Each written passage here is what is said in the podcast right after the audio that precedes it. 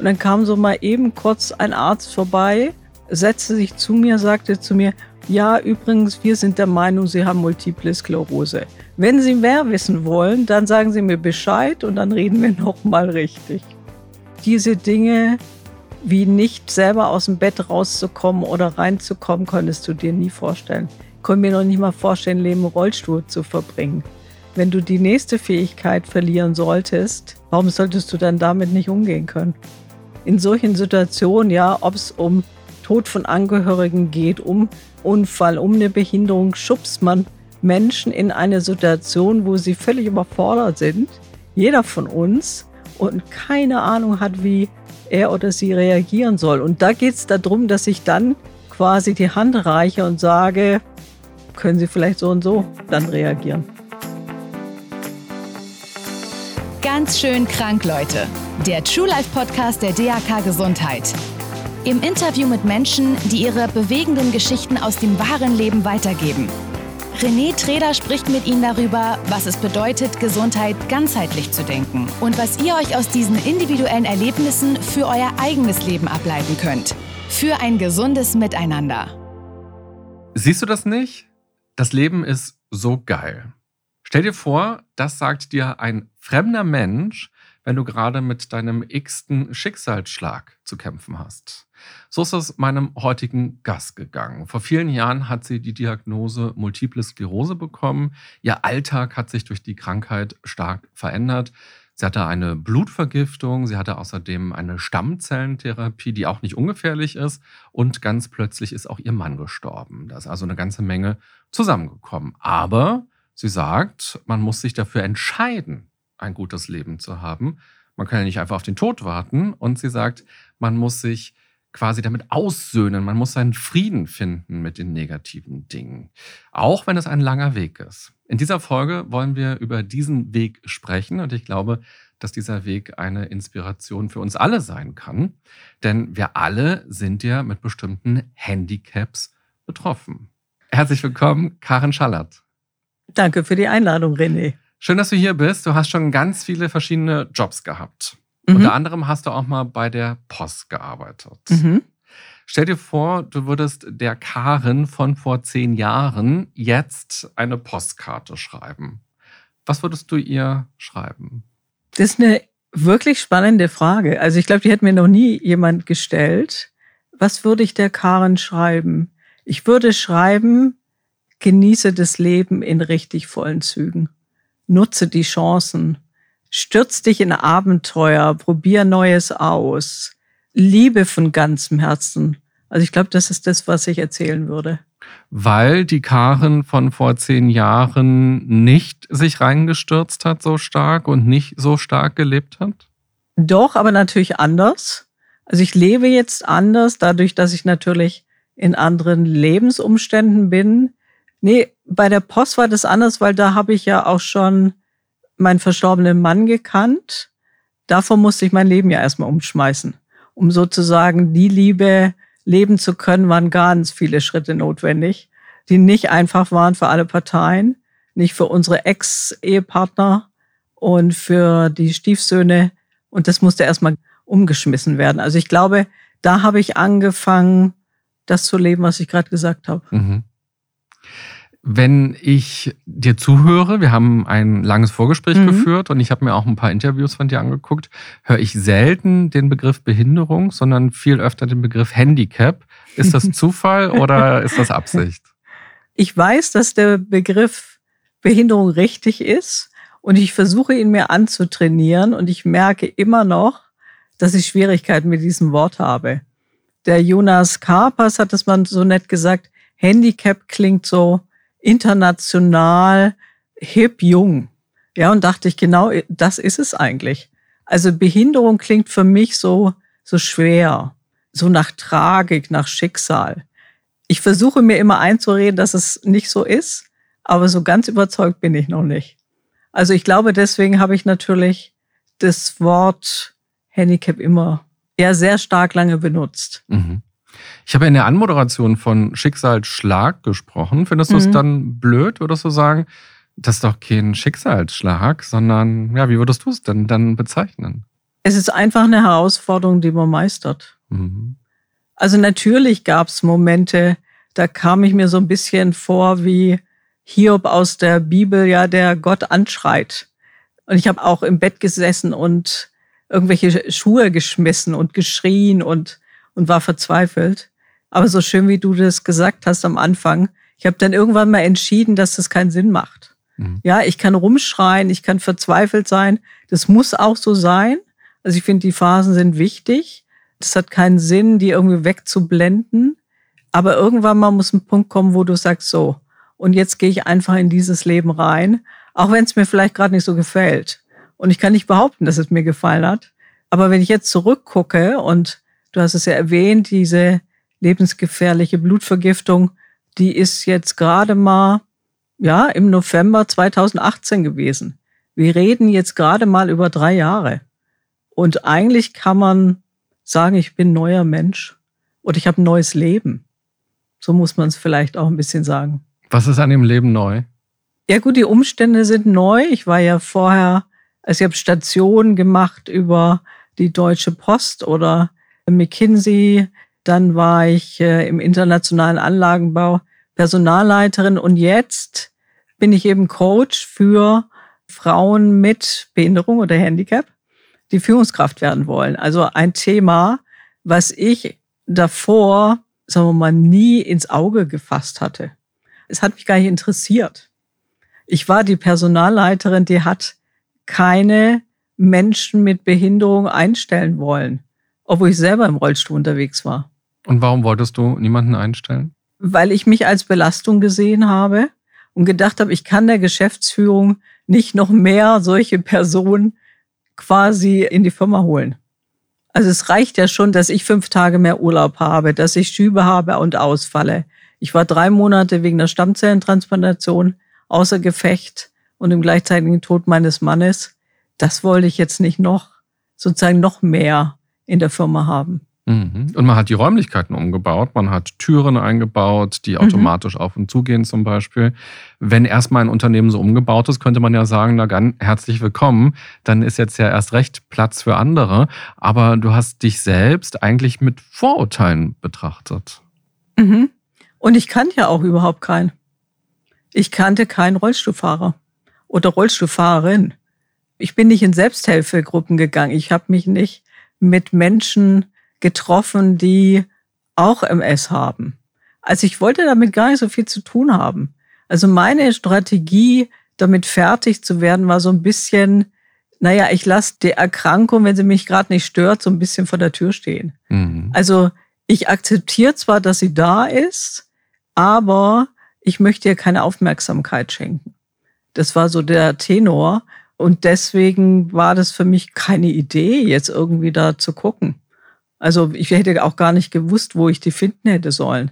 Also in den Selbsthilfegruppen, wo ich zumindest einmal war, die natürlich man nicht vergeneralisieren kann, da waren fast nur andere mit MS, die schon halb in Rente waren. Und es war ja nicht das Ziel von mir. Also, obwohl das natürlich dann passiert ist, aber ich wollte mich mit den Menschen in der Firma identifizieren, zu dieser Gruppe von jung, dynamisch, kompetent, mhm. wollte ich mich identifizieren. Ja, wenn ich heute drauf gucke, dann sage ich, ich bin ein Mini gefahren, ja, mit weißen Streifen. Ich habe Unmengen Geld ausgegeben, um mir einen Rollstuhl zu kaufen, der dann in den Mini gepasst hat. Und warum habe ich das getan? Warum war es mir so wichtig? Es war so dieses, ich wollte so sein wie die anderen. Dass man das eigentlich nicht ist dass es keiner ist, ist, glaube ich, eine interessante Frage. Und heute sage ich mir, wir sind alle anders und das ist schön. Aber mein starker Wunsch war so dieses, ich gehöre zu einer Gruppe. Und zu der will ich gehören. Und es ist aber eine Gruppe, die Karriere gemacht hat. Ja, und die Spaß am Beruf hat.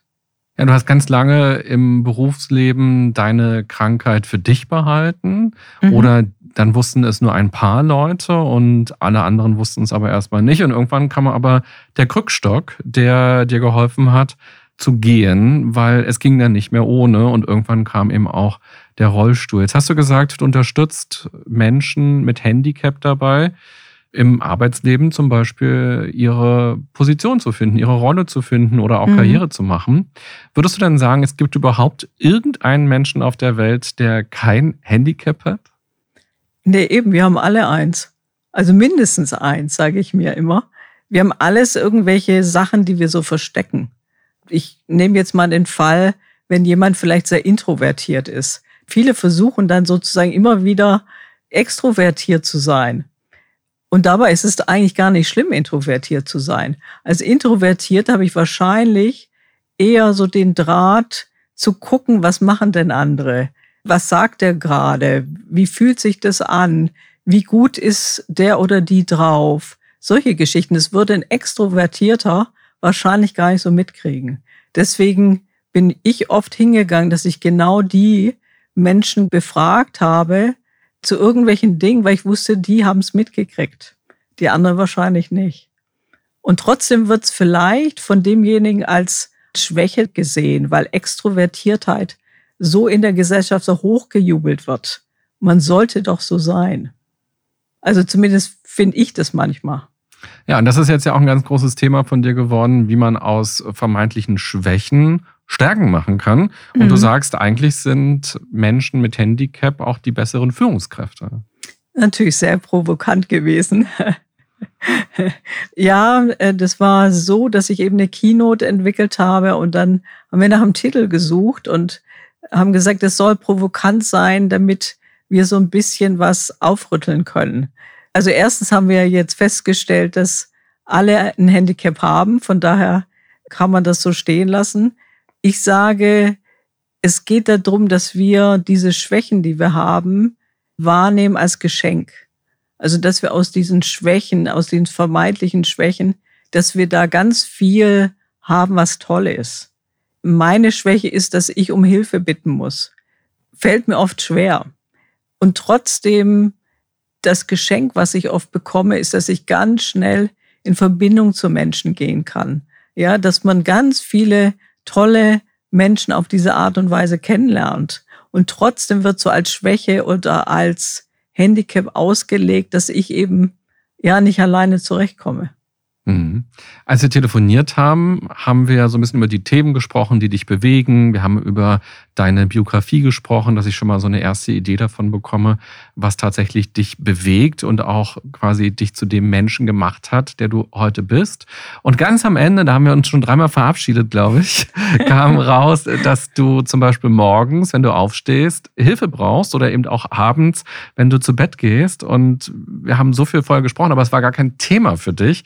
Das ist mir auf jeden Fall noch in Erinnerung geblieben von unserem Vorgespräch am Telefon, weil das ja total einschneidende Dinge eigentlich sind. Also ich kann alleine entscheiden, wann ich abends ins Bett gehe und wenn ich morgens denke, oh Gott, heute regnet das ja so fürchterlich wie heute zum Beispiel hier in Berlin und man hat keinen Termin, dann bleibe ich halt noch liegen. Bei dir geht mhm. das nicht. Da gibt es jemanden, der kommt zu einer bestimmten Zeit und der macht dich bettfertig und dann kommt jemand, der holt dich wieder aus dem Bett raus. Und das scheint aber etwas zu sein, woran du dich schon so doll gewöhnt hast, dass es gar keine Rede wert ist mehr. Ja, weil ich sage, ich kann es nicht ändern. Also ich kann nur meine Haltung dazu ändern oder eine andere Haltung einnehmen, indem ich sage, ja, gefallen tut's mir natürlich nicht, aber ich richte mich aus auf die Dinge, die mir gefallen. Ja, natürlich finde ich schwierig, dass ich nie ausschlafen kann. Gut, es passiert meistens nicht mehr, weil ich so einen wahnsinnigen Rhythmus habe. Das heißt, ich wache normalerweise um sechs auf. Ich stelle mir auch gar nicht mehr den Wecker. Und dann warte ich eben anderthalb Stunden, bis jemand kommt aber dann höre ich Hörbücher oder gucke schon mal in meine E-Mails rein oder mache eine Meditation. Also ich versuche einfach diese Zeit zu nutzen. Abends finde ich es manchmal schwieriger. Ich hatte jetzt letzte Woche den Fall, also ich habe sechs Personen, die im Pflegeteam sind. Da sind dann alle ausgefallen und dann hat mich eben meine neue Mieterin von der Einlegerwohnung, die hat mich dann abends um acht ins Bett gebracht. Das sind dann die Situationen, wo ich denke, nee, eigentlich möchte ich es nicht. Und dann denke ich, okay, ja, aber es ist jemand da, ja, und das sind lustige Momente, die ich dann mit der Person erlebe, mit der Andrea in dem Fall. Und nimm sie einfach an. Du hast ja gesagt, du kommst durch die Krankheit, durch das Handicap mit Menschen schneller und enger in Kontakt. Das Beispiel mit der Andrea gerade klingt so, dass der Kontakt manchmal dann auch zu eng, also zu körperlich an der Stelle auch ist, weil plötzlich ist das einfach nur deine Mieterin, die dir plötzlich beim Ausziehen hilft und dich ins Bett bringt. Und das ist ja was sehr Intimes am Ende mhm. auch. Und es verändert ja ein Miteinander. Also solange man sich versteht, ist es kein Thema. Mhm. Aber was ganz schwierig ist, so diese, ich bin absolut abhängig von den Personen. Wenn es jetzt Pflegekräfte gäbe wie Sander Meer, ja, dann könnte ich sagen, okay, wenn es jetzt nicht funktioniert, dann tausche ich eben aus. Ja, weil der andere fühlt sich auch nicht wohl.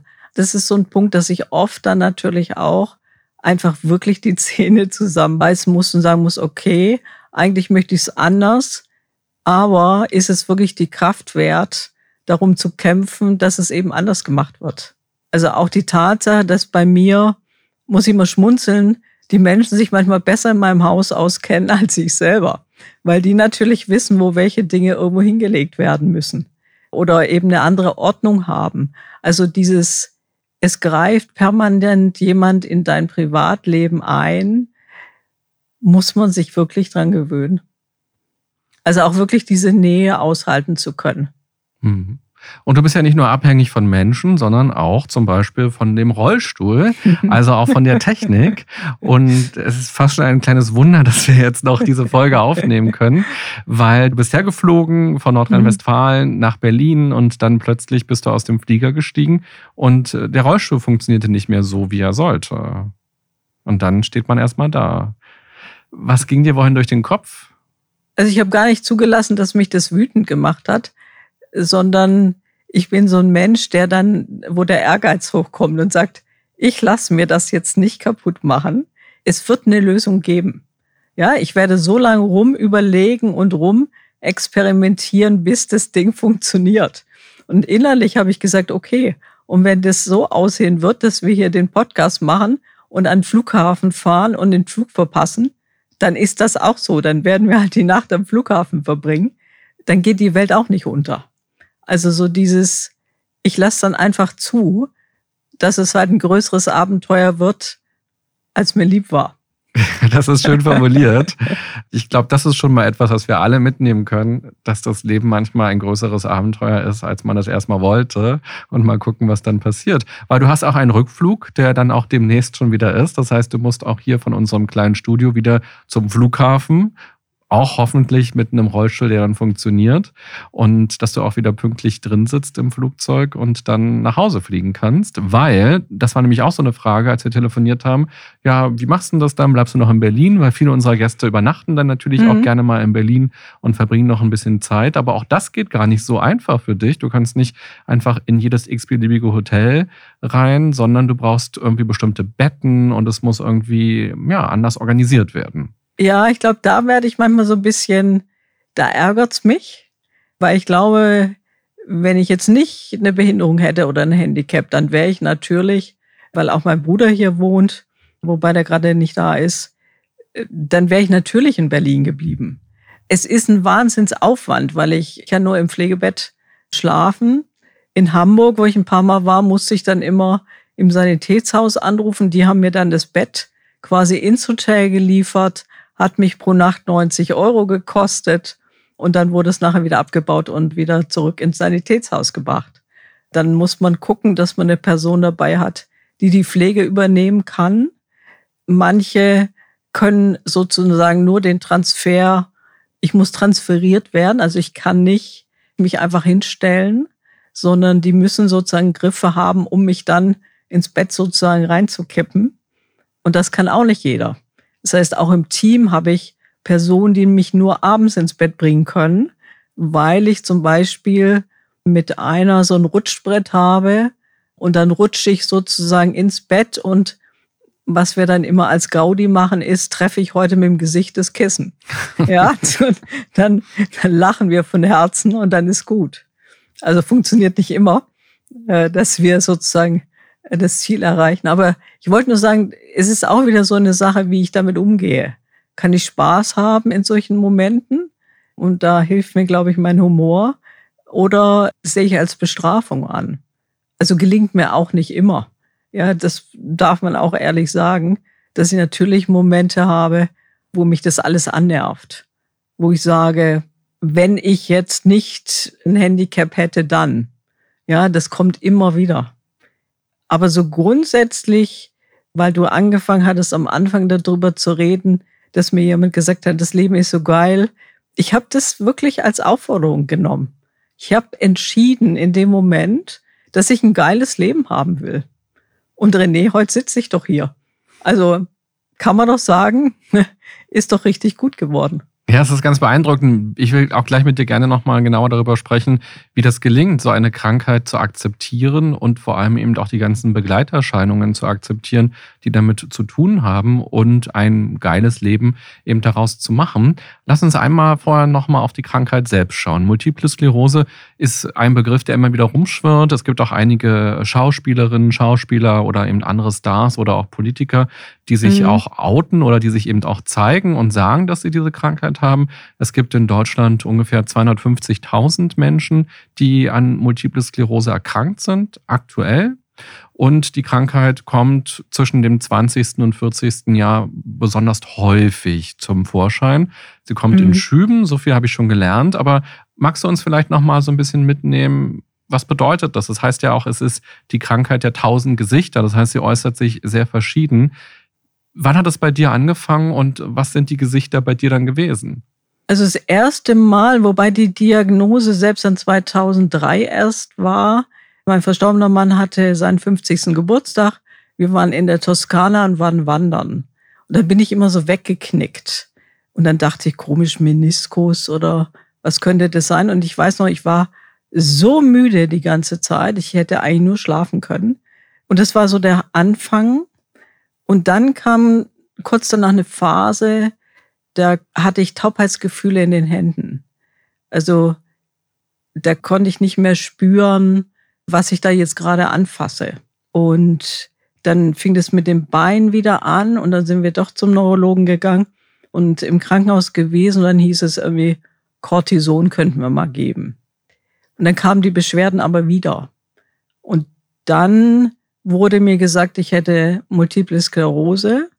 Das wurde aber dann wieder zu kompliziert, nochmal wieder zurückgezogen und drei Jahre später kam es dann wirklich direkt.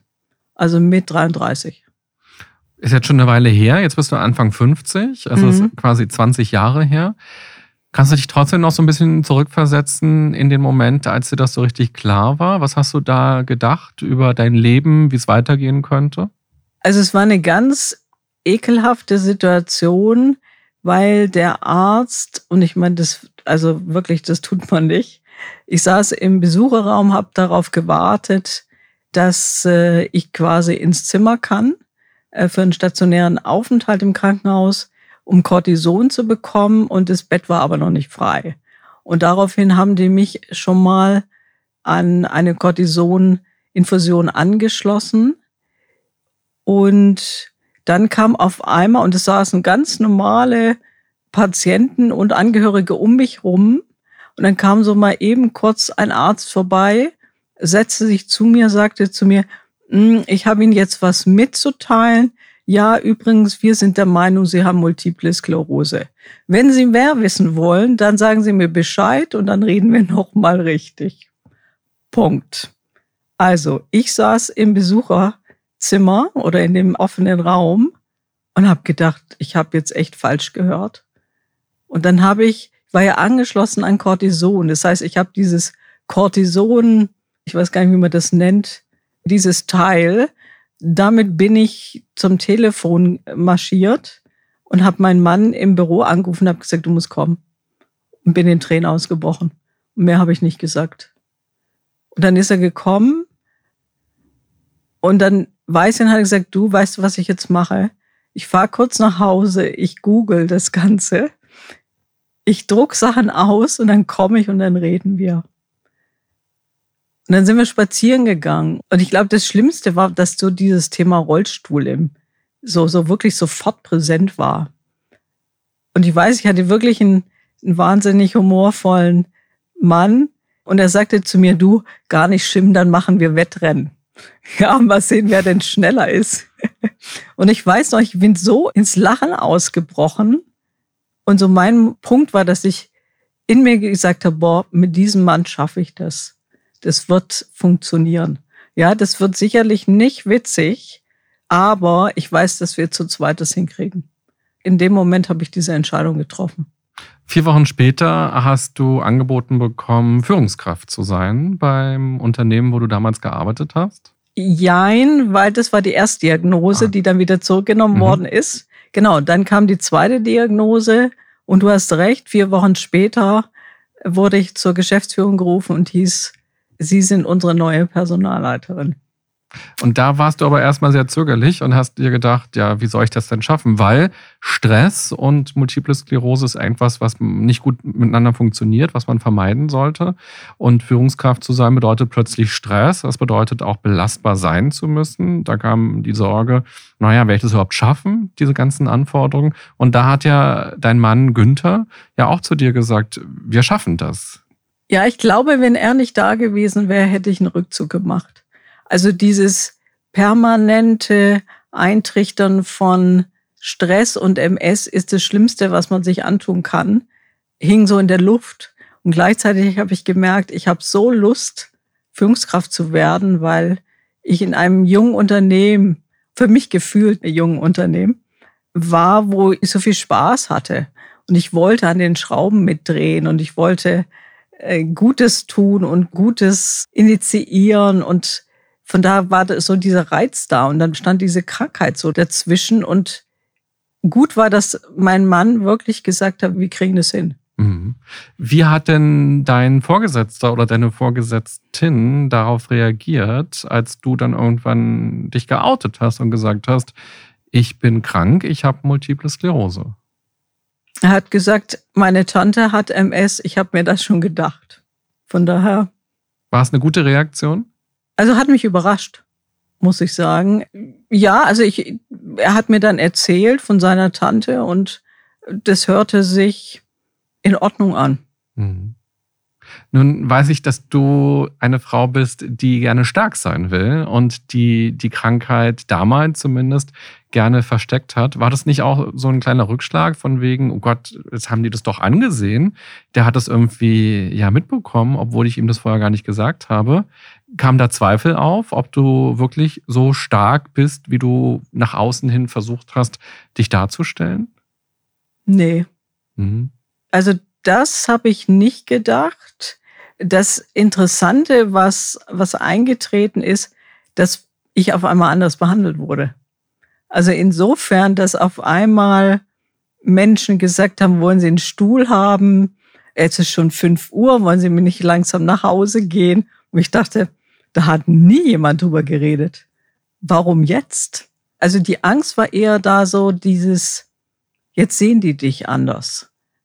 Bist du noch kompetent genug? Oder ich hatte ja dieses alte Rollenbild von, wie man Führungskraft zu sein hat nämlich dieses stark nach außen, immer wissen, was man zu tun hat, kompetent erscheinen. Also Schwäche war da nicht angesagt. Und da ich in der Krankheit ja auch nicht schwach sein wollte, bin ich also diesen Weg gegangen von immer stark sein zu müssen. Und wenn Leute dir einen Stuhl anbieten, hat sich das gut angefühlt oder hat sich das doof angefühlt? Nicht so gut. Also ich weiß, dass natürlich dass sie mir was Gutes tun wollten, aber es war so konträr zu dem, was vorher war. Und deswegen mochte ich es, glaube ich, nicht. Mhm. Also ich habe dann die Prämisse rausgegeben, habe ich gesagt, äh, tun Sie mir eingefallen, denken Sie einfach gar nicht dran. Wenn ich Hilfe brauche, dann sage ich's. Aber ich möchte einfach, dass Sie mich nicht jetzt anders behandeln. Weil ich bin die gleiche. Mit oder ohne. Mhm. Aber was auch noch eingetreten ist, fand ich spannend, alle haben mir auf einmal von ihrem Problem erzählt. Ah ja. Also dieses, dass sie gemerkt haben, die ist ja gar nicht so perfekt vielleicht oder die ist ja auch menschlicher. Mir wurde mal vorgeworfen, ich würde ein bisschen hochmütig wirken. Das war aus dieser Geschichte heraus, dass ich dachte, man muss so, so eine Rolle spielen. Und dann mit MS hat es nicht mehr so ganz funktioniert. Mhm.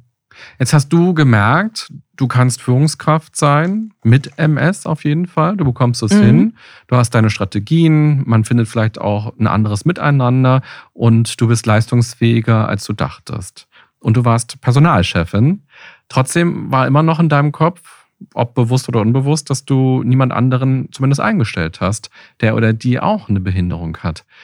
Kannst du dir das im Nachhinein nochmal so erklären? Wie kam das dann? Weil ich niemand kannte. Ich glaube, heute ist es, weil ich heute junge Frauen entweder als Kundin habe oder als die, die, mit denen ich quasi als ehrenamtliche Mentorin arbeite, da sehe ich auf einmal die Frauen, wie toll die sind. Was die alles können, was die für einen Ehrgeiz haben, wenn sie eine Behinderung haben. Zumindest die, mit denen ich gearbeitet habe bisher. Und das war mir aber nicht bewusst. Also ich habe mich in so einem schlechten Licht gesehen, auch wenn mein Mann mir immer was anderes erzählt hat. Und trotzdem war so dieses, nee, also ja, du fällst dauernd aus und bist vielleicht schwach und bist manchmal müde, gehst vielleicht dann nicht so gut auf die Kollegen und Mitarbeiter ein. Also es waren zu viele Abers drin. Mhm. Und jetzt sehe ich, wenn ich jetzt die, ich kann mich erinnern an die ersten zwei Mentees, so nennt man die, die man als Mentorin begleitet. Das sind zwei ganz, ganz tolle Frauen. Und dann bin ich so zurückgegangen in mein eigenes Leben, habe gedacht, so warst du aber auch. Und warum siehst du die so als toll an und bei dir selber sagst du, boah, Durchschnitt. Und was ist die Antwort?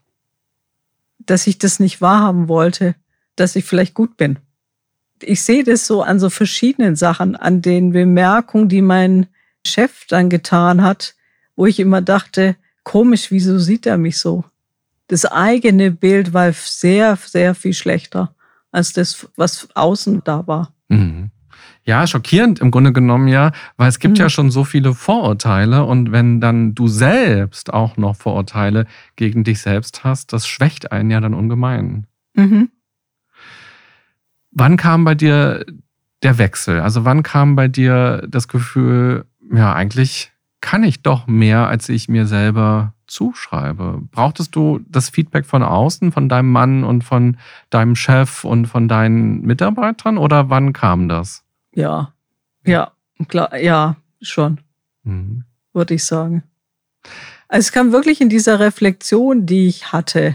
Also die Reflexion über als Mentorin wirklich unterwegs zu sein, diese Frauen zu sehen und zu sagen, ja, du hast einfach ein viel größeres Paket, was du bewältigen musst jeden Tag.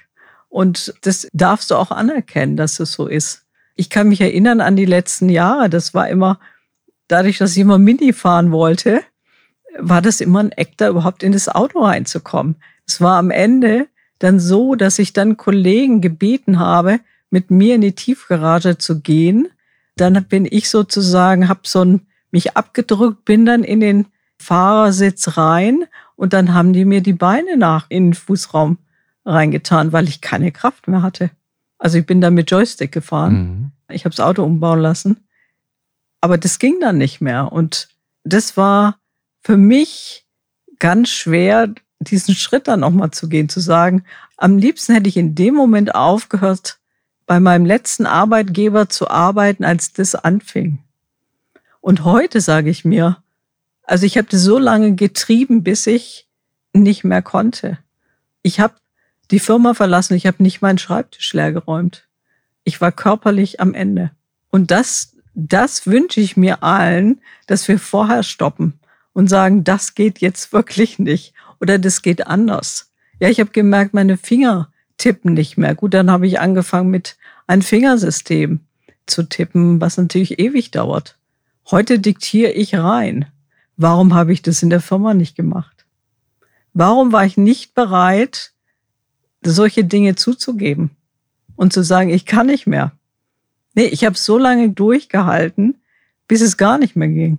Also ich wollte nicht von dem Abschied nehmen, von dem, wie es die ganze Zeit gelaufen ist. Das finde ich wirklich schade. Und, das gebe ich, glaube ich, jetzt den Frauen mit, die auf dem Weg sind. Ja, weil Krankheit und gerade eine Behinderung oder eben auch eine Krankheit, die fortschreitend ist, bedeutet ja im Grunde genommen immer bereit zum Abschied zu sein mhm. von bestimmten Fähigkeiten, die man hat, von bestimmten Fertigkeiten und auch ein Stück Freiheit an der Stelle einzubüßen. Absolut. Wie gehst du denn heute damit um? Also du sitzt jetzt im Rollstuhl, du hast eine Assistenz oder mehrere Assistenzen mhm. sogar und du hast uns ja so ein bisschen von deinem Alltag erzählt und auch davon, dass du ja sehr optimistisch bist und sehr positiv denkst. Aber wie ist diese Vorstellung für dich zu wissen, dass wahrscheinlich auch weitere Fertigkeiten und Fähigkeiten zurückgehen können? Ich glaube, als jetzt anfing, die Hände Schwierigkeiten zu machen, ich habe die Stammzellentransplantation gemacht, um das zu vermeiden. Lässt sich wohl nicht vermeiden. Ich sage mir inzwischen, diese Dinge wie nicht selber aus dem Bett rauszukommen oder reinzukommen, konntest du dir nie vorstellen. Ich konnte mir noch nicht mal vorstellen, Leben im Rollstuhl zu verbringen. Wenn du die nächste Fähigkeit verlieren solltest, warum solltest du dann damit nicht umgehen können? Also das beruhigt mich jetzt. Ich habe gesagt, es macht mir in Höllen Angst. Und wenn ich ganz schlechte Tage habe und ich für eine E-Mail gefühlte zehn Minuten brauche, wo jemand vielleicht in 30 Sekunden was runterschreibt, dann kriege ich innerliche Wutanfälle. Ja, da muss ich echt aufpassen und sagen, Karen, du schaffst es immerhin, diese E-Mail jetzt rauszuschicken oder versuch mehr zu diktieren oder versuch mal einen Weg zu finden, ob es nicht doch irgendwie anders geht. Also so dieses nochmal im Kopf zu überlegen, geht's nicht doch anders?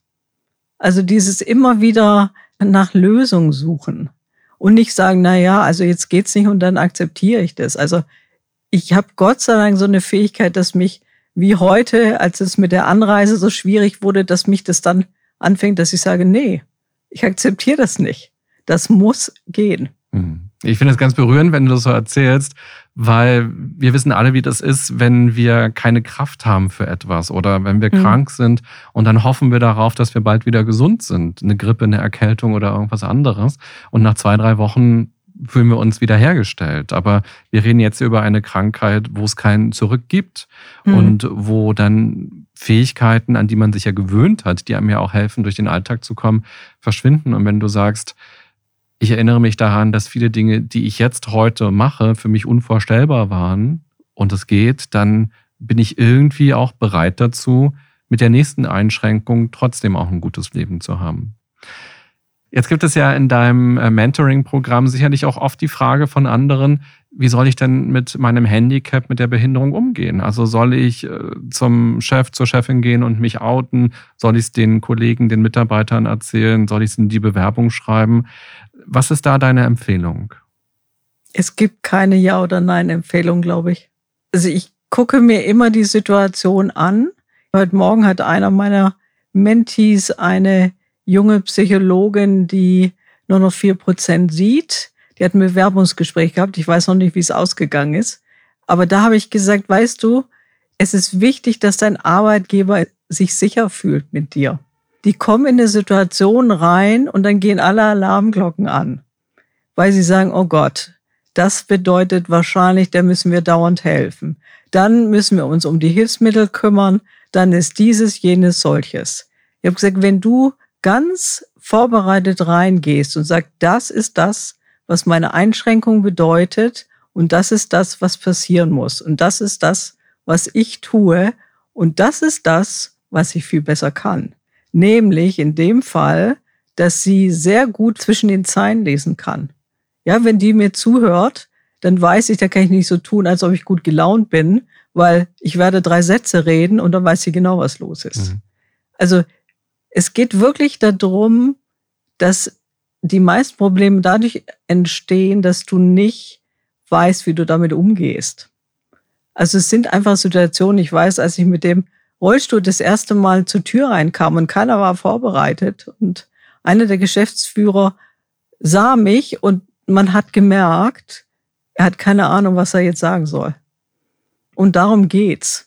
Dem anderen dann zu sagen, es ist alles in Ordnung gerade und das und das brauche ich jetzt von Ihnen vielleicht.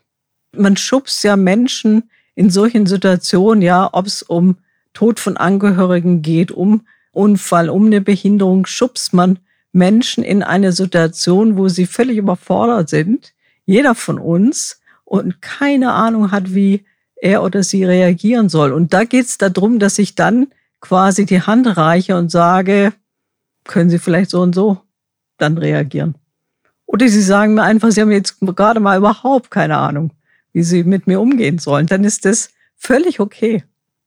Das heißt, so ein Gespräch braucht auf jeden Fall auch eine gute Vorbereitung, dass man mhm. sich auch Gedanken vorher macht und einmal die eigene Situation überprüft, auch guckt, was kann ich denn besser vielleicht sogar als mhm. andere, was sind meine Stärken und eben nicht nur schwächenorientiert spricht und dann eben auch, was ich rausgehört habe, dass man dem anderen ein Gefühl von Sicherheit eben auch vermittelt. Mhm. mhm. Genau. Jetzt gibt es ja viele Menschen, die zögern wahrscheinlich, das zu sagen, weil sie dann auch befürchten, dass es Vorurteile gibt oder dass sie Nachteile dadurch haben, dass sie vielleicht den Job nicht bekommen oder dass sie wieder von Projekten abgezogen werden. Was sind da deine ganz persönlichen Erfahrungen? Also das kann passieren. Das ist durchaus möglich. Das schließe ich überhaupt nicht aus.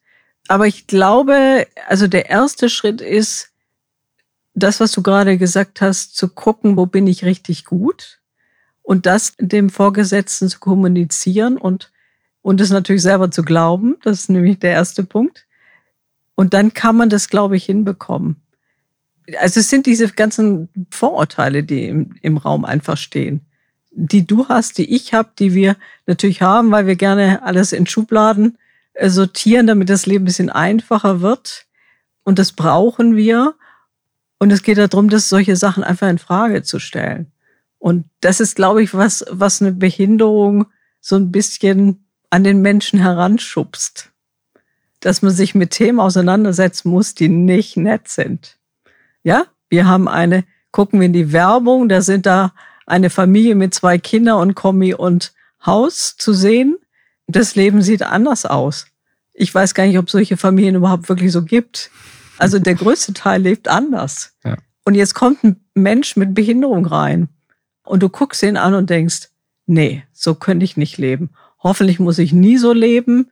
Nee, ich möchte doch eigentlich ein ganz anderes Leben haben und der tut mir jetzt leid und was da so alles hochkommt. Und wenn ich jetzt auch noch komme, dann heißt, oh Gott, die ist ja so unfrei, die kann sich ja gar nicht entfalten. Mir wird sofort suggeriert, die arbeitet nicht. Also früher wurde ich immer gefragt, was tun Sie beruflich? Die Frage kommt eigentlich nicht mehr. Da provoziere ich dann meistens. Und das ist das Problem. Als Mensch mit Handicap ist man manchmal so ein bisschen erfroren. Mhm. Jetzt reden wir ja viel über Diversity in unserer Gesellschaft. Mhm. Und da gehört ja Behinderung auch dazu. Was würdest du denn in Richtung Unternehmen empfehlen und auch in Richtung Teams empfehlen, um auch da die Diversity hinzubekommen und auch Hemmschwellen, Vorurteile abzubauen? Also ich glaube, wir müssen viel mehr Menschen mit und ohne Behinderung zusammenbringen, dass geredet wird. Das Thema, was ich vorher schon die ganze Zeit gesagt habe, ist, dass ich keinen kannte. Also es sind so wenig sichtbar und es sind so wenig Role Models sichtbar. Und wir haben Behindertenwerkstätten. Ich war zum Beispiel noch nie in einer. Dieser Kontakt, wenn ich zum Beispiel, ich gehe in die Kölner Philharmonie, also kann man in fünf Fingern abzählen, wo sind da irgendwelche Menschen? Gut, Rollstuhlfahrer sieht man ziemlich gut. Es gibt natürlich ganz viele andere Behinderungen, die nicht sichtbar sind, aber sie sind nicht da.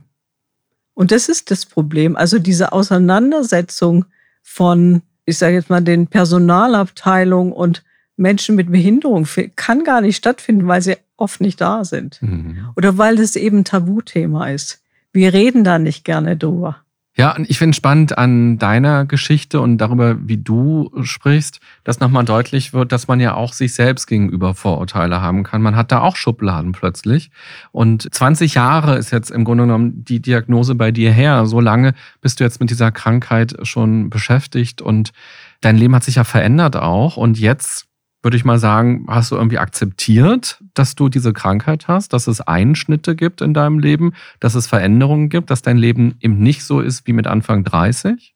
Alle, die jetzt zuhören, was kannst du denen vielleicht für eine Abkürzung anbieten, damit das nicht 10, 15, 20 Jahre dauert? Wie gelingt denn so eine Akzeptanz. Nicht nur bei einer körperlichen Bildung, sondern ganz allgemein bei Handicaps oder bei den negativen Dingen des Lebens, bei den Einschnitten. Wie können wir das besser akzeptieren und uns entscheiden für ein gutes Leben, so wie du das sagst? Also was ich oft gemacht habe, wenn jetzt solche Einschränkungen, so neue dazu kamen, ich kann mich erinnern, als mir klar war, also Wanderung mit meinem Mann wird es nicht mehr geben. Dann habe ich angefangen, andere Hobbys zu entwickeln. Dann habe ich angefangen, ganz viel zu kochen in der TCM, also traditionell chinesische Medizin, danach zu kochen, mich da reinzuschmeißen, irgendwelche äh, Köchin reinzuholen, dass wir dann Kochkurse gemacht haben. Also ich habe versucht, mir immer wieder deutlich zu machen, dass ich dadurch viel gewonnen habe, dass ich viele Dinge auf einmal gemacht habe, die ich sonst nicht gemacht hätte, dass ich wahnsinnig tolle Menschen kennengelernt habe dadurch, die ich nicht kennengelernt hätte. Also diese wieder rausgehen aus diesem, was verliere ich alles, sondern auch mal zu gucken, was gewinne ich. Mhm. Also ich nehme das Beispiel, als ich aus meinem letzten Job ausgeschieden bin, weil es einfach nicht mehr körperlich ging, da dachte ich, ja, das war's jetzt. Und jetzt denke ich jeden Morgen, wenn ich dann am Schreibtisch bei mir zu Hause sitze, denke, oh toll, ich muss nicht Auto fahren, ich muss mich nicht ins Stau stellen, ich kann mich auch mal mittags zwei Stunden irgendein Liebesschnulze reinziehen und dafür dann vielleicht später was zu machen oder ich muss gar nichts machen. Also so dieses, dass ich auf einmal merke, eigentlich finde ich es noch viel besser und mich dadurch erstaunen lassen. Das Leben verändert dich, das Leben verändert sich und trotzdem sind da auf einmal Dinge da, die ich nicht erlebt hätte, wenn ja, wenn das Leben ganz normal weitergegangen wäre. Ja, das ist schön gesagt. Das Leben verändert sich und das Leben verändert dich. Du hast von deinem Mann jetzt auch ja schon mehrmals mhm. gesprochen, dein Mann Günther, der dir ganz viel Kraft gegeben hat. Du hast ihn auch mal als deinen Mentor im Grunde genommen bezeichnet, der eben auch viele Sachen bei dir angeschoben hat, die sonst gar nicht passiert werden wahrscheinlich, der sehr viel Mut gemacht hat. Du hast die Stammzellentherapie gemacht mit der großen Hoffnung, dann wird irgendwie alles wieder besser. Dann warst du, glaube ich, in der Reha danach mhm. und hast versucht, ihn zu kontaktieren, aber er ist nicht ans Telefon gegangen. Und mhm. dann war schon klar, irgendwas ist da los. Du hast bei der Nachbarin dann angerufen und gesagt, sie soll mal gucken. Mhm. Und dann war klar, er ist ganz plötzlich gestorben und er war nicht mehr in deinem Leben von heute auf morgen. Also ein Schicksalsschlag, was dein Leben komplett verändert hat. Das Leben hat sich verändert und dich hat es dadurch ja auch verändert. Wie bist du denn damit umgegangen? Auf der einen Seite zu denken, oh Mann, ich habe schon so viel Mist, was ich quasi bearbeiten muss, was andere mhm. vielleicht nicht bearbeiten müssen. Und jetzt mache ich die Therapie, gehe das Risiko auch ein und bald können wir vielleicht wieder irgendwie mehr Dinge machen, auf die wir Lust haben. Und plötzlich gibt es so eine radikale Veränderung in deinem Leben. Ich habe einen Deal mit mir gemacht. Ein Deal, der gesagt hat, ich halte zwei Jahre durch, egal wie, aber ich halte durch. Und dann darf ich gehen. Also ich habe mir sozusagen die Freiheit genommen, eventuell Selbstmord begehen zu dürfen. Natürlich irgendwo so die Hoffnung, dass es dann besser werden würde. Nach anderthalb Jahren habe ich dann entschieden, dass ich das jetzt nicht mehr brauche. Und das hat mich irgendwie frei gemacht. Also zu sagen, ich erdulde hier nicht alles. Ich habe immer gesagt, ich gehe einen Schritt nach dem anderen. Ich war immer froh, eine Stunde wieder überlebt zu haben. Und jeden Tag und immer, wenn ich an die Zukunft gedacht habe, dann wurde es mir schlecht.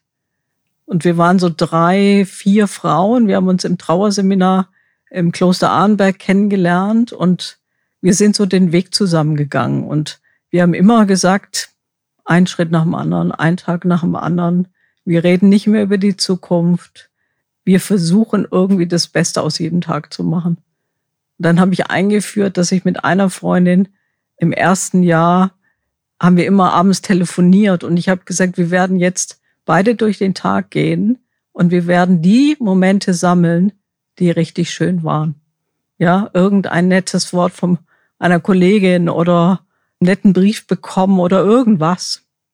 Und dadurch habe ich versucht, mich in dem ganzen Horror, also für mich war es wirklich Horror, doch zu sagen, okay, da gibt's trotzdem noch irgendwelche Dinge, die gut sind. Das kann nicht sein, dass es nur schlimm ist. Mhm. Auch wenn es sich echt so angefühlt hat. Ja, und ein Tag nach dem anderen, das klingt nach einer guten Strategie, um Schritt für Schritt voranzukommen und das Leben ja auch wieder neu und anders kennenzulernen. Mhm. Und für viele Menschen, ich glaube, für alle Menschen ist es schlimm, wenn solche Dinge passieren. Und für viele Menschen ist es ja so schlimm, dass sie gar nicht mehr wissen, was sie tun sollen. Und an dieser Stelle sei vielleicht auch noch einmal erwähnt, dass es ja wirklich ganz viele externe Hilfsangebote gibt, Sorgentelefone, karikative Einrichtungen, wo man anrufen kann, auch um drei Uhr nachts anrufen kann, mhm. wenn man komische Gedanken hat oder gar nicht mehr weiter weiß, wenn man denkt, irgendwie das Leben macht keinen Sinn mehr, dass man dort Menschen hat, mit denen man reden kann und wo man wieder Mut auch schöpfen kann. Was würdest du denn denken, würde Günther heute sagen, wenn er auf dein aktuelles Leben schaut, was du alles so machst?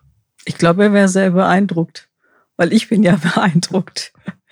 Also er hat mir immer gesagt, und das fand ich spannend, er hat immer gesagt, du bist so viel positiver oder optimistischer als ich. Und ich habe immer gesagt, ja, mein Mann war so ein Strahlemann, ja, wo ich immer gesagt habe, also wenn jemand optimistisch ist, dann er. Und er immer so, nee, und du bist viel, viel mehr. Und ich glaube, das war das, was ich auch da mitgenommen habe, mhm. was ich versucht habe auch zu kultivieren. Und als jetzt so die ersten Zeitungsartikel im Handelsblatt und Spiegel und so erschienen sind über die Thematik, äh, wo ich als Expertin da sein konnte, dachte ich, das hätte ihm jetzt gefallen. Mhm. Ja, und es war so ein, er hat so das Potenzial gesehen, so was ich machen könnte. Und er hat so an mich geglaubt und ich habe es nicht getan. Und manchmal sitze ich da und denke, stimmt, vielleicht hat er doch recht gehabt. Karin, du musst gleich zum Flughafen. Das heißt, unser kleines Interview endet jetzt schon ganz langsam. Ich könnte noch ganz lange mit dir sprechen, weil es sehr spannend ist, was du erlebt hast, aber eben auch, wie du jetzt lebst, wo sich dein Leben so doll verändert hat. Und ich finde es ganz beeindruckend, wie positiv du damit umgehst, wie optimistisch du bist und dass du ja dein Leben lebst und das Beste daraus machst. Du hast ja gesagt, du wünschst dir mehr Role Models. Ich glaube, du bist ein ganz wunderbares Role Model für viele andere. Wenn jemand dich erreichen möchte, Fragen hat oder auch vielleicht gerne ein Mentoring bei dir machen möchte, wie kann man dich denn erreichen? Ich würde sagen, einfach googeln. Karin Schallert, einfach bei Google eingeben. Genau, dann kommt alles raus. Meine Firma, Handicap Unlimited, meine Reden etc. pp. Wunderbar. Man findet mich. Am Ende jeder Folge kriegt jeder Gast immer noch drei Halbsätze gestellt und die darfst du jetzt auch beenden. Ein gesundes Miteinander bedeutet für mich alles. Der erste Schritt dorthin wäre zu reden. Und dafür sollten wir jeden Tag mindestens einmal dankbar sein.